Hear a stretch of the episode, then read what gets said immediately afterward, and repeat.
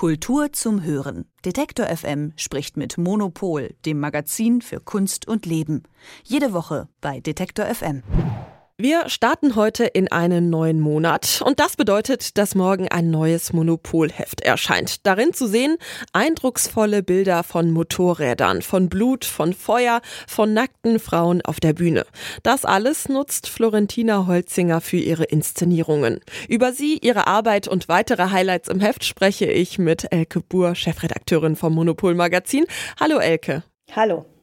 Elke, die Titelstory, die dreht sich ja dieses Mal um die Choreografin Florentina Holzinger. Im Vorwort schreibst du, dass du, als du das erste Mal in einer Inszenierung von ihr warst, direkt wusstest, das ist jetzt wirklich was Besonderes. Was macht ihre Arbeit so besonders? Ja, das ist schwer zu beschreiben. Zum Glück haben wir ja Helene Hegemann, die Schriftstellerin, dazu bekommen, das für unser Heft zu tun.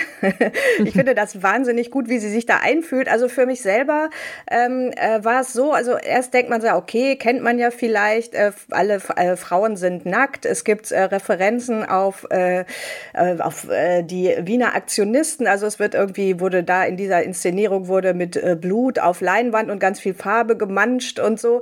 Ähm, und dann denkt man aber so, nee, aber das funktioniert irgendwie komplett anders. Also allein diese Nacktheit der Frauen. Ich finde das so interessant, weil man wirklich, äh, wenn man da zwei Stunden drin gesessen hat, wundert man sich, dass man eigentlich selber noch was anhat, weil es dann so selbstverständlich wird und plötzlich so ein Körper was ganz anderes bedeutet. Und ähm, auch wie sie mit so Stunts umgeht und so. Es ist, also das ist insgesamt so mutig. Das ist, äh, das überschreitet immer so das, was man erwartet. Es ist so spektakulär und will aber gleichzeitig überhaupt äh, nichts äh, darstellen, außer sich selbst. Also ähm, ich ich finde es total spannend, auch wie sie mit der, ähm, äh, mit, mit, mit, ihr, mit der Gruppe arbeitet, also wie die alle wirklich sich gegenseitig vertrauen, wie die so zusammen ihre Stunts machen. Ähm, und gleichzeitig ist da immer so ein feministisches, ähm, also ein feministisches Gefühl dahinter, dass man sagt, okay, das ist jetzt auch Empowerment. Also ich finde es wirklich ähm, sehr, sehr faszinierend. Helene Hegemann schreibt in ihrem Artikel, dass es Holzinger nicht um Abschreckung geht, was man ja jetzt äh, auch meinen könnte, gerade beim Thema Blut und so weiter, ähm, sondern um Mitgefühl. Vielleicht kannst du da auch nochmal drauf eingehen, wie ist das gemeint? Naja, was ich äh, finde, was äh, Helene Hegemann sehr gut herausarbeitet, ist so der Unterschied zu äh, so einer früheren Generation von Körperkünstlerinnen, auch feministischen Körperkünstlerinnen, wo es immer sehr um den Schmerz ging. Und man könnte denken, bei äh, Holzinger geht es auch um den Schmerz. Es gibt da so spektakuläre Szenen, wo äh, eine Frau an einem mit ihrer Haut an einem Fleischerhaken aufgehängt ist und so weiter. Man denkt schon an Marina Abramovic und so weiter, aber die dreht das halt immer anders. Also da äh, hat das dann letztlich, also dann am Ende wird's dann auch wieder lustig und äh, also man hat irgendwie das Gefühl, dass man ähm, wirklich ein ganz anderes Gefühl, äh, also einen ganz anderen Eindruck davon bekommt, was ein Körper eigentlich ist und wie man sich mit anderen Körpern so verbinden kann, psychisch. Ähm, gleichzeitig ist es aber nicht so dieses, ich bin eine Frau, ich leide, deswegen schneide ich mir jetzt irgendwas auf. So, das ist es halt überhaupt nicht. Äh, und ich glaube, das macht es auch nochmal interessant. Mhm. Also sie bringt da nochmal eine neue Perspektive mit rein. Kommen wir dann noch zu einem anderen Künstler, über den wir im Heft mehr erfahren. Du hast Giuseppe Penone in seinem Atelier in Turin besucht. Was sind deine Eindrücke von dem Treffen? Wie hast du ihn wahrgenommen? Giuseppe Penone ist einer der legendären Künstler der Arte Povera. Der hat schon mit Anfang 20 an dieser ähm, italienischen Gruppe äh, teilgenommen, hat, war da in diesem Kreis, wo auch Michelangelo Pistoletto und viele andere waren, die da Kunstgeschichte gemacht haben.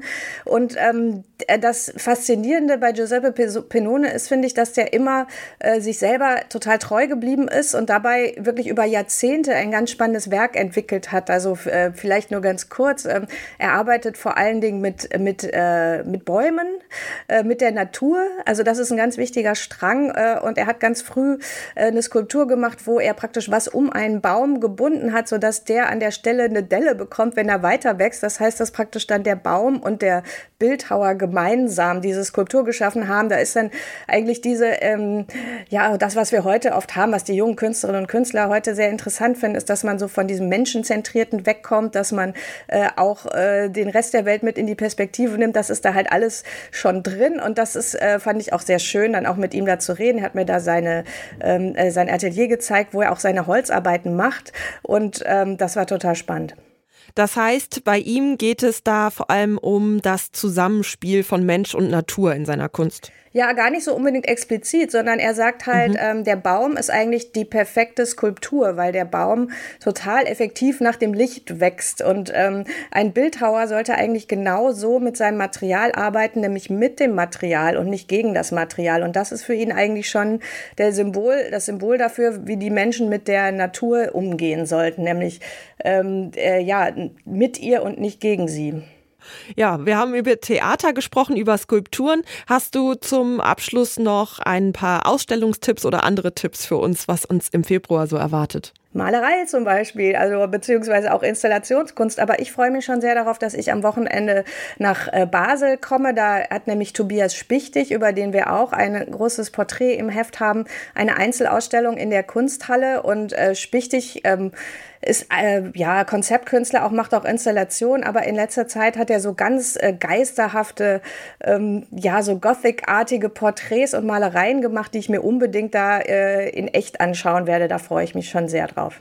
Alles klar, vielen Dank, Elke Buhr. Das äh, neue Monopolheft, das erscheint dann morgen. Da können wir dann also auch noch mal viel nachlesen, unter anderem über Holzinger und Penone. Danke für das Gespräch, Elke. Sehr gerne. Kultur zum Hören. Detektor FM spricht mit Monopol, dem Magazin für Kunst und Leben. Jede Woche bei Detektor FM.